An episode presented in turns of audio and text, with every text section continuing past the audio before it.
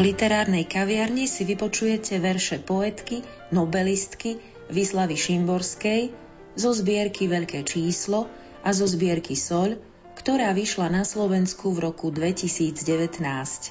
Verše sú doplnené komentárom Silvie Kaščákovej, prekladateľky Šimborskej a komentárom literárneho vedca Jána Gavuru. Príjemný zážitok praje Silvia Kaščáková.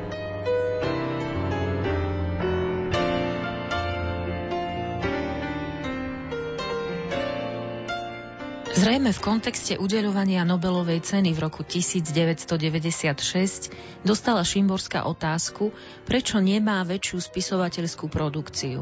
Poetka odkázala na smetný kôš, ktorý má doma a aj touto odpoveďou manifestovala to, čo je v jej veršoch v rôznych formách prítomné. Autorskú pokoru, pravdivosť a iróniu. V básniach sa k ním pridáva spontánnosť a autenticita a zosmiešňovanie – Oproti ním sa objavuje snaha o dokonalosť, ale aj k nej pristupuje poetka s vtipom a jej naplnenie nachádza nie v človeku a jeho ľudských silách, ale v cibuli.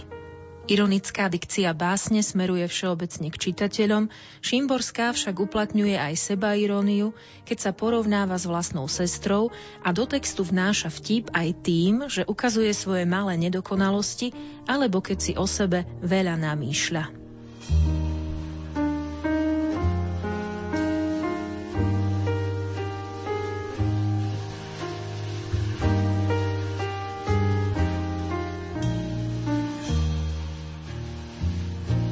Pochvala sestry Moja sestra nepíše básne a odrazu si len tak nezačne písať básne. Má to po matke, ktorá nepísala básne a po otcovi, ktorý tiež nepísal básne. Pod strechou mojej sestry sa cítim bezpečne. Sestrin muž by za nič na svete nepísal básne. Aj keď to znie ako dielo Adama Macedónskeho, nikto z príbuzných sa nezaoberá písaním básní. V zásuvkách mojej sestry nie sú dávne básne, ani v kabelke čerstvo napísané. A keď sestra pozýva na obed, tak viem, že nie s úmyslom čítať mi básne. Jej polievky sú výborné, bez postranných úmyslov a káva sa nerozlieva na rukopisy. V mnohých rodinách nikto nepíše básne a ak už, tak sotva jedna osoba. Niekedy poézia tečie kaskádami pokolení, čím sa vytvárajú nebezpečné víry vo vzájomných pocitoch. Moja sestra tvorí celkom dobrú hovorovú prózu a celé jej písanie sú vlastne pohľadnice z dovolenky s textom, ktorý sľubuje každý rok to isté že keď sa vráti, tak všetko, všetko, všetko porozpráva.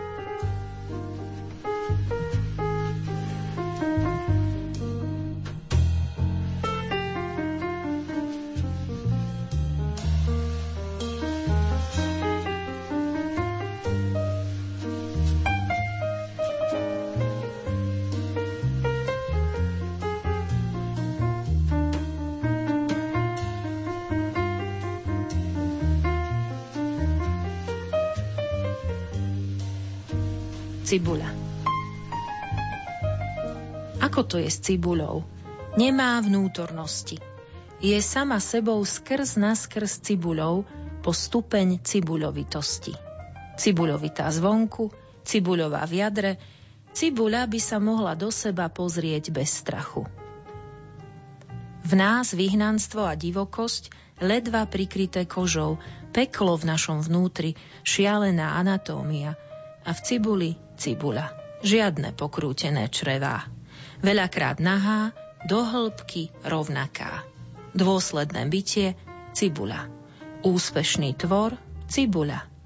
V jednej jednoducho druhá, vo väčšej zatvorená menšia, v nasledujúcej ďalšia, teda tretia a štvrtá.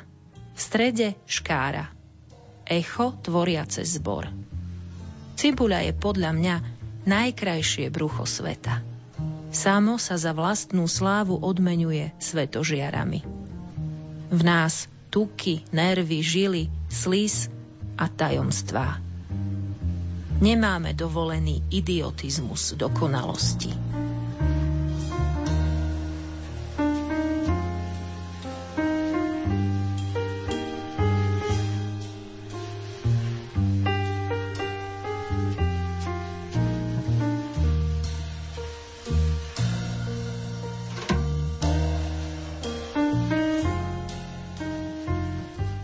Autorka vykresľuje aj tragiku ľudských vzťahov a ich obmedzenia, keď cez opis izby samovraha vyjde najavo, že izba bola plná rôznych vecí, ale chýbal list na rozlúčku a do prázdnej obálky sa pomestili mená toľkých priateľov.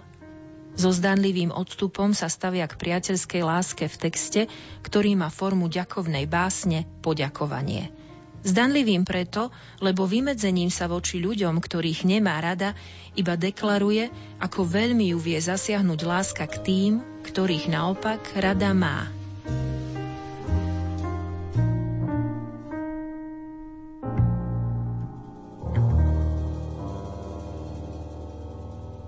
Istá forma dokonalosti a schémy sa prejavuje v básniach Ludolfovo číslo a vojenská prehliadka.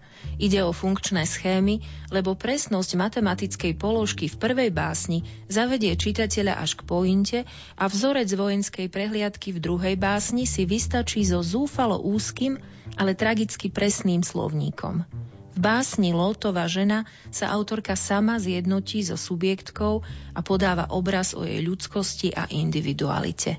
Nekladie túto biblickú postavu do sveta náboženských reflektorov, nepripisuje jej všeobecný hriech ani všeobecné šťastie, necháva jej vlastnú tvár. V zbierke Veľké číslo a vôbec v celej šimborskej tvorbe nájdeme mnoho zvieracích hrdinov v hlavných alebo vedľajších úlohách – Napríklad v básni Pohľad z hora sa fascinujúcim spôsobom pozerá na mŕtvého chrobáka na ceste. Ďalej v knihe narazíme na havrana, muchy, opice, korytnačku, kone, psa, škrečka, pantera, piraňu, štrkáča, kobylku, aligátora a iné. Za zmienku iste stojí, že Šimborská veľmi obdivovala Jane Godalovú, opatrovateľku šimpanzov a túžila sa s ňou stretnúť.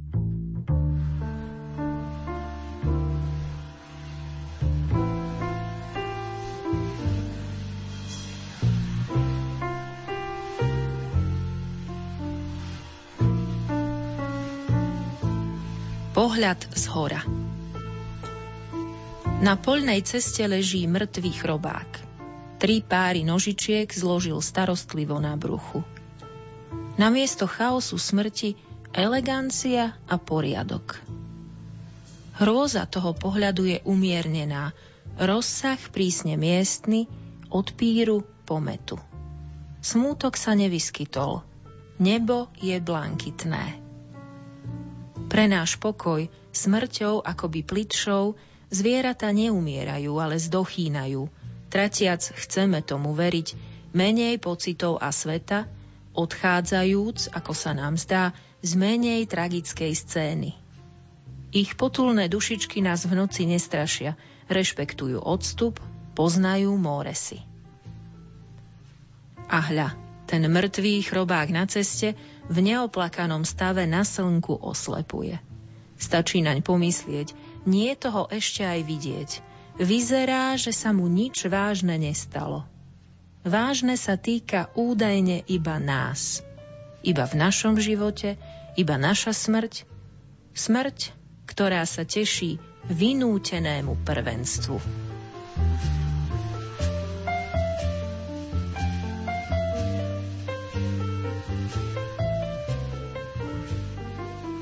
Úvodnú báseň zbierky Veľké číslo môžeme čítať ako manifest poetky.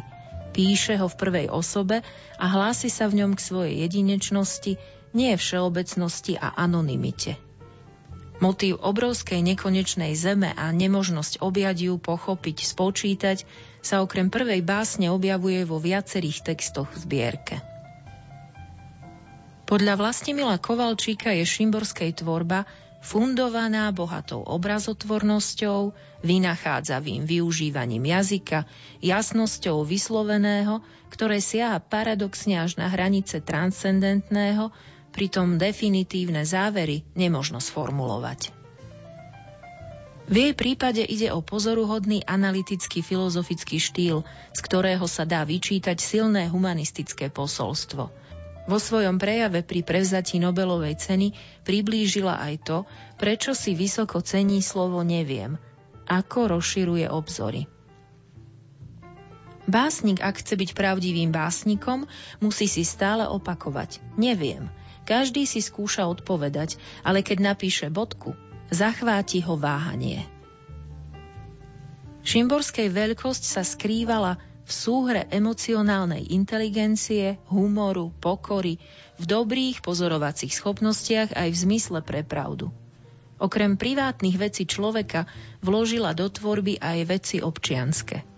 Svojou básnickou retorikou bola otvorená mnohým, ale zároveň zostala individuálna, svojská. Autorka tu nie je poetkou víťazného bojovného ducha. Jej stratégia spočíva v demitologizácii odvahy, na ktorú používa najmä ironický jazyk.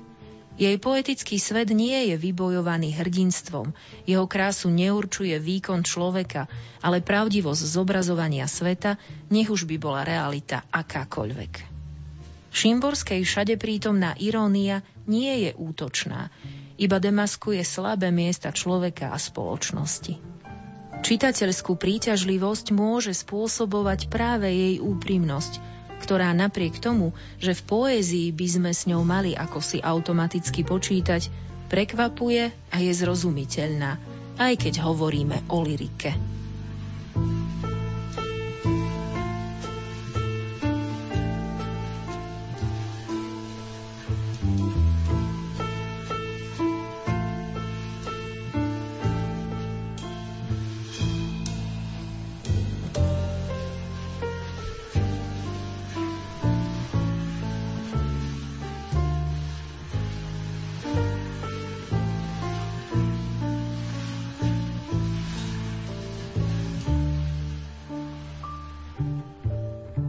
Jablonka. V májovom raji, pod peknou jablonkou, ktorá rodí kvety ako smiech, pod neuvedomujúcou si dobré i zlé, pod krčiacou nad tým vetvami, pod nikoho, ktokoľvek o nej povie moja, pod preťaženou iba predtuchou ovocia, pod nie zvedavou, ktorý rok, aký kraj, čo za planétu a kam sa točí pod tak málo mi príbuznou, tak veľmi inou, že ma ani neteší, ani nedesí. Pod apatickou čokoľvek sa stane. Pod trasúcou strpezlivosti každým lístkom.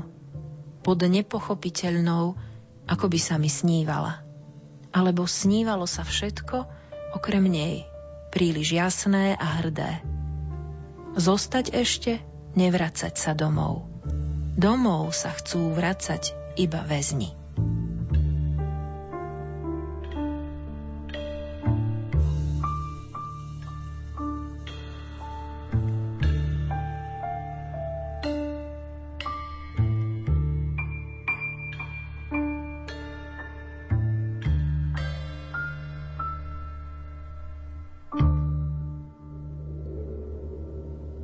Život v tejto chvíli. Život v tejto chvíli. Predstavenie bez skúšky. Telo bez miery. Hlava bez myšlienky. Nepoznám úlohu, ktorú hrám.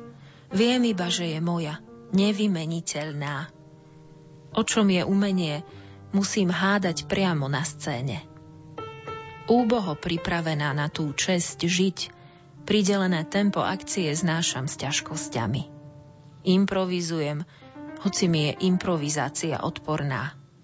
Na každom kroku sa podkýnam o neznalosť vecí. Môj spôsob existencie pripomína stojaté vody. Moje inštinkty sú amatérizmus. Tým, že ma tréma prekladá, ešte viac ponižuje. Upokojujúce okolnosti vnímam ako ukrutné.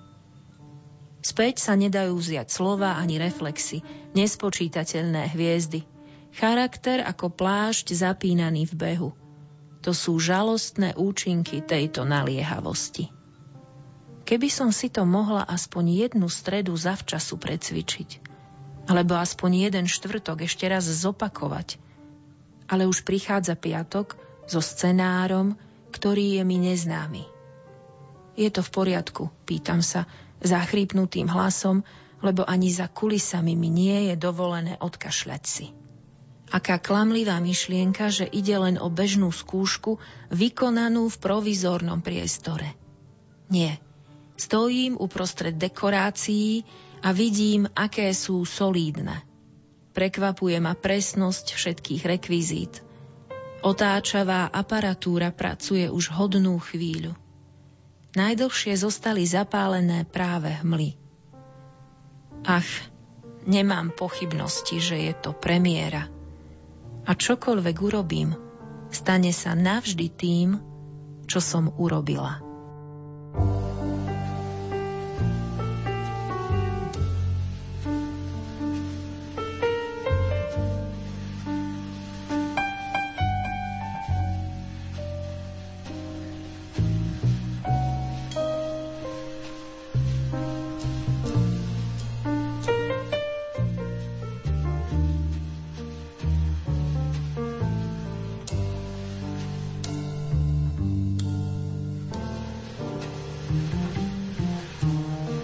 Úsmevy. Svet väčšmi podlieha zraku než sluchu. Politici sa musia usmievať. A dosť. Úsmev značí, že neklesajú v duchu. Hra je zložitá. Záujem ľudí delí, výsledok neistý. Aká však radosť, keď chrub je srdečný a biely. Musia si nasadiť dobroprajnosť na čelo, na letisku aj v sále pri obrade. Hýbať sa svižne, vyzerať veselo, tento ho zdraví, tamten tiež vraví zdar. Tak veľmi potrebná je usmiata tvár pre objektívy, pre ľudí vždy a všade. Stomatológia v službe diplomacie, výsledok sa zaručene podarí. Rovnaké rezáky, klí dobrej vôle sú nutné do každej ťažkej situácie. Ešte nemáme pekné časy, aby sa bôle zjavili ako obyčajný smútok na tvári. Bratská ľudskosť podľa Rojkov zmôže, že plány sa v krajinu smiechu premenia. Pochybujem.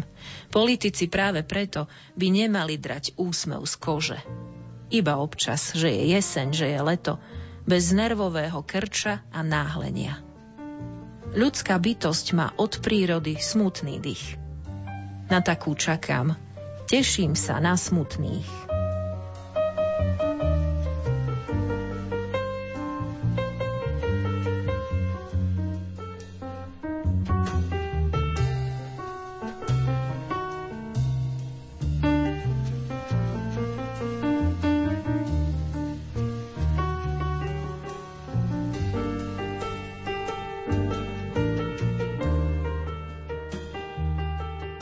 Nečakané stretnutie.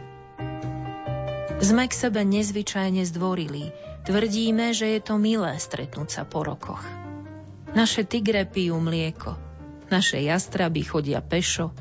Naše žraloky sa topia vo vode. Naše vlky zývajú pred otvorenou klietkou. Naše zmije striasli zo seba blesky, opice nadšenie, pávy perá, Netopiere nám dávno odleteli z vlasov. Odmlčíme sa v polovici vety beznádejne usmiaty. Naši ľudia sa spolu nedokážu zhovárať.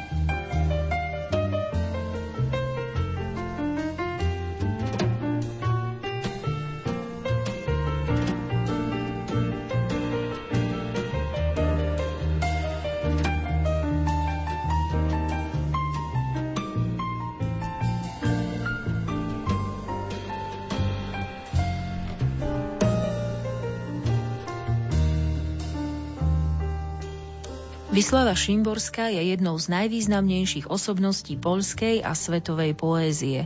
Vo svojej tvorbe sa zameriava na odhaľovanie osobných a ľudských paradoxov, často sebaklamov a lží, ktoré si človek nahovára, aby v konfrontácii so skutočnosťou vyzeral lepšie. Poetka demaskovanie robí presnou analýzou a logickým postupovaním v básni, spoliehajúca na svoje výborné pozorovacie schopnosti. Napriek filozofickým dispozíciám nedôveruje vo filozofiu ako hotový systém a začína, ako sama hovorí, od naivných otázok. Viac ako ucelenú výpoveď autorka ponúka odzbrojujúce otázky a ten, kto sa podujme hľadať odpovede, môže nesmierne získať. Šimborská je poetka protikladov. Miluje človeka, ale odmieta mu klamať milosti. Ukazuje svet v nahote, ale pritom vie, že človek sa nenechá poučiť. Píše jednoducho, no preniká do zložitej ľudskej povahy. Básnická zbierka Sol je v poradí štvrtou zbierkou poetky a spolu s knihou Volanie na Jetyho z roku 1957 stála na počiatku jej veľkého čitateľského úspechu a uznania, ktoré vyvrcholilo udelením Nobelovej ceny za literatúru v roku 1996. Zbierka Sol obsahuje všetky poznávacie znaky šimborskej poetiky, oživenie žánrov básnickej polemiky a básnickej anekdoty, vznikajúcich ako odpoved na skutočné súkromné a historické podnety. Vnútorná epická kompozícia vťahuje do básne svojou príbehovosťou a zmyslom pre detail sa zasa zapája predstavivosť čitateľa, pred ktorým stojí báseň ako holá pravda – ako výzva pre rozum či svedomie s intenzívnym vyjadrením emócií, smútku, prekvapenia a nadovšetko irónie. Šimborská poznaním presahuje hranice poézie, ale nezabúda, že je to práve poézia, čo úspešne umožňuje rozvíjať bohatstvo poznatkov, že metafory vo forme slov alebo komplexných príbehov ostávajú kľúčom k porozumeniu a ďalšiemu rozhovoru.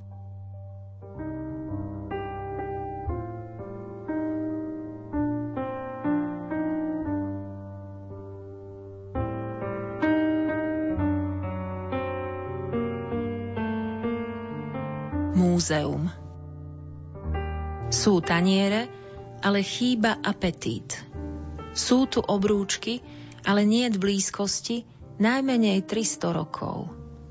Je tu vejar, kde sú rumence? Sú tu meče, kde je hnev? V čiernej hodinke ani lutna nezaznie. Keďže väčšnosť nie je, nahádzali sem 10 tisíce starých vecí. Strážnikovi sa fúzy vinú v sladkom spánku nad vitrínu. Kov aj pierko, hlína, čreb bez vázy, všetko ticho nad časom výťazí. Chichoce sa len ihlica po egyptskej fiflene.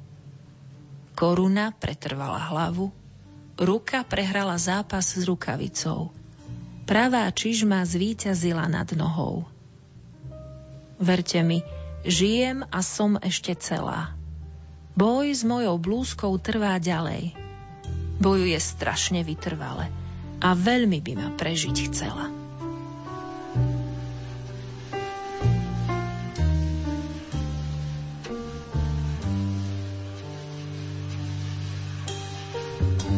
Zlatá svadba Kedy si boli každý iný. Oheň a voda prúdko sa líšili, okrádali sa a obdarúvali, v túžbe striehnutí na svoju nepodobnosť. V objati brávali a vracali si jeden druhého tak dlho, až im v náručí zostal vzduch, priezračný po odlete bleskov. Istého dňa padla odpoveď skôr ako otázka. Jednej noci uhádli výraz svojich očí podľa spôsobu mlčania po tme. Pohlavie bledne, tajomstvá tlejú, a rozdiely sa stretávajú v podobnosti, tak ako všetky farby v bielobe. Kto z nich sa zdvojil a koho tu niet? Kto sa usmieva dvoma úsmevmi? Čí hlas sa stáva dvojhlasom? Čí súhlas vyjadrujú kývajúce hlavy? Čie gesto dvíha lyžičky k ústam? Kto z koho tu zodral kožu? Kto tu žije a kto zomrel zakreslený do čej dlane. Dvojčatá z upetého pohľadu zrodené. Intimita je najdokonalejšia matka. Nerobí medzi tými dvoma rozdiely. Sotva ich rozpozná po mene. V deň zlatej hostiny na sviatok si na okno sadol holub a videli ho rovnako.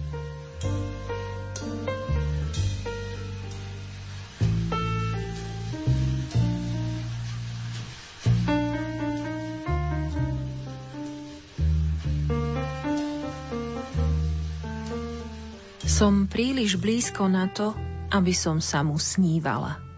Nelietam nad ním, neutekám mu pod korene stromov. Som príliš blízko. Ryba v sieti nespieva mojim hlasom. Nie z môjho prsta padá prstienok. Som príliš blízko. Horí veľký dom a ja nevolám o pomoc. Som príliš blízko, na mojom vlase nezazvoní zvon. Príliš blízko, aby som vošla ako host, pred ktorým sa rozostupujú steny. Už nikdy neumriem tak ľahko, tak beztelesne a tak úplne ako kedysi v jeho sne. Som príliš blízko, až príliš. Počujem syčanie a vidím lesklý pancier toho slova, nehybná v náručí. On spí a teraz mu je bližšia kočovná artistka s jedným levom, ktorú videl raz v živote, než ja ležiaca vedľa neho. Pre ňu v ňom teraz rastie dolina s červeným lístím, zamknutá zasnežená hora v blankitnom vzduchu. Ja som príliš blízko a nespadnem mu z neba. Môj krik by ho mohol iba zobudiť. Ach ja biedna, ohraničená vlastnou osobou. Bola som brezou, bola som jašteričkou, a vychádzala som z dejín a z atlasov, hyriaca mnohými farbami. A mala som milosť strácať sa udiveným pohľadom a to je vrchol bohatstva. Som blízko, príliš blízko na to, aby som sa mu snívala. Vyťahujem spod jeho spiacej hlavy strpnutú ruku, plnú vyrojených ihiel. Na hrod každej z nich si pred spočítaním sadli zvrhnutí anieli.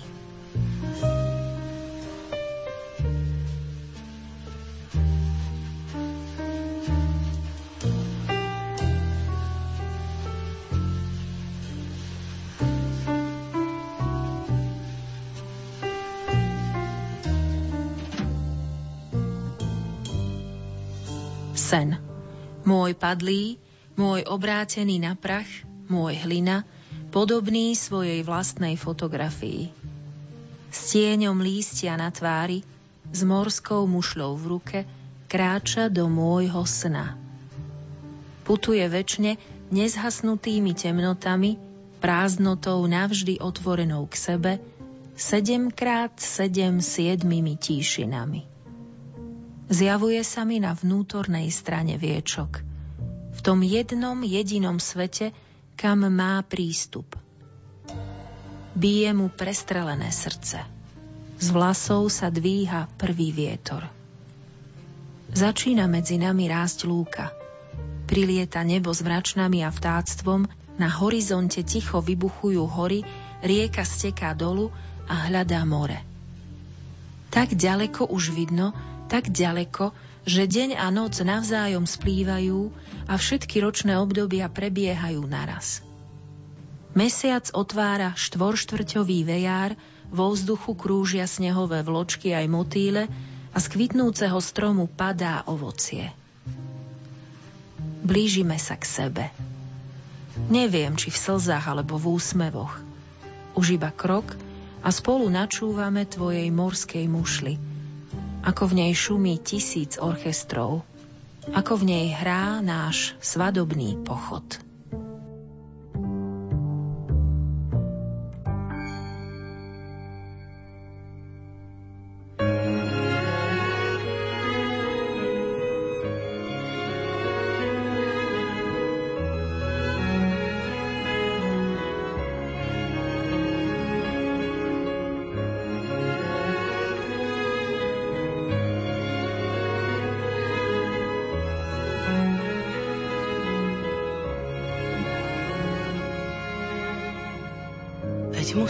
Vedieť, ako mi je, aj keď sa nedá prísť až na dotyk. Naše ticho predsa robí veľký krik. Veď musíš vedieť, ako mi je, že je to bieda stáť až na kraji, keď nám v ústach zostala chuť po raji.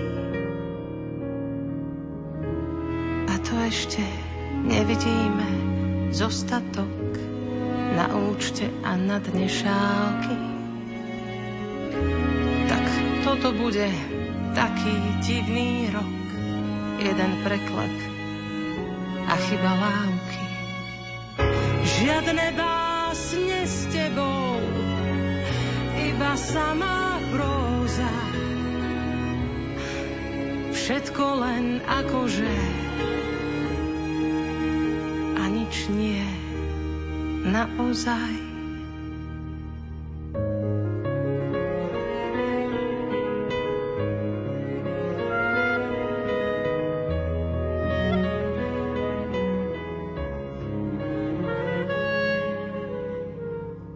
musíš vedieť, ako mi je. Tváriš sa, že nám chýba výhľad, no a v kope ihiel žiadna ihla. Veď musíš vedieť, ako mi je. Nie je tu východ, bol len jeden a nám zostal vypálený Eden.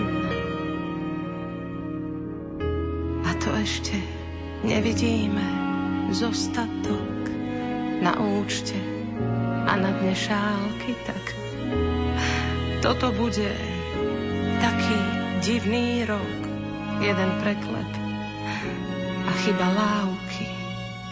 Žiadne básne s tebou, iba, iba samá próza. A všetko len, len akože a nič nie naozaj.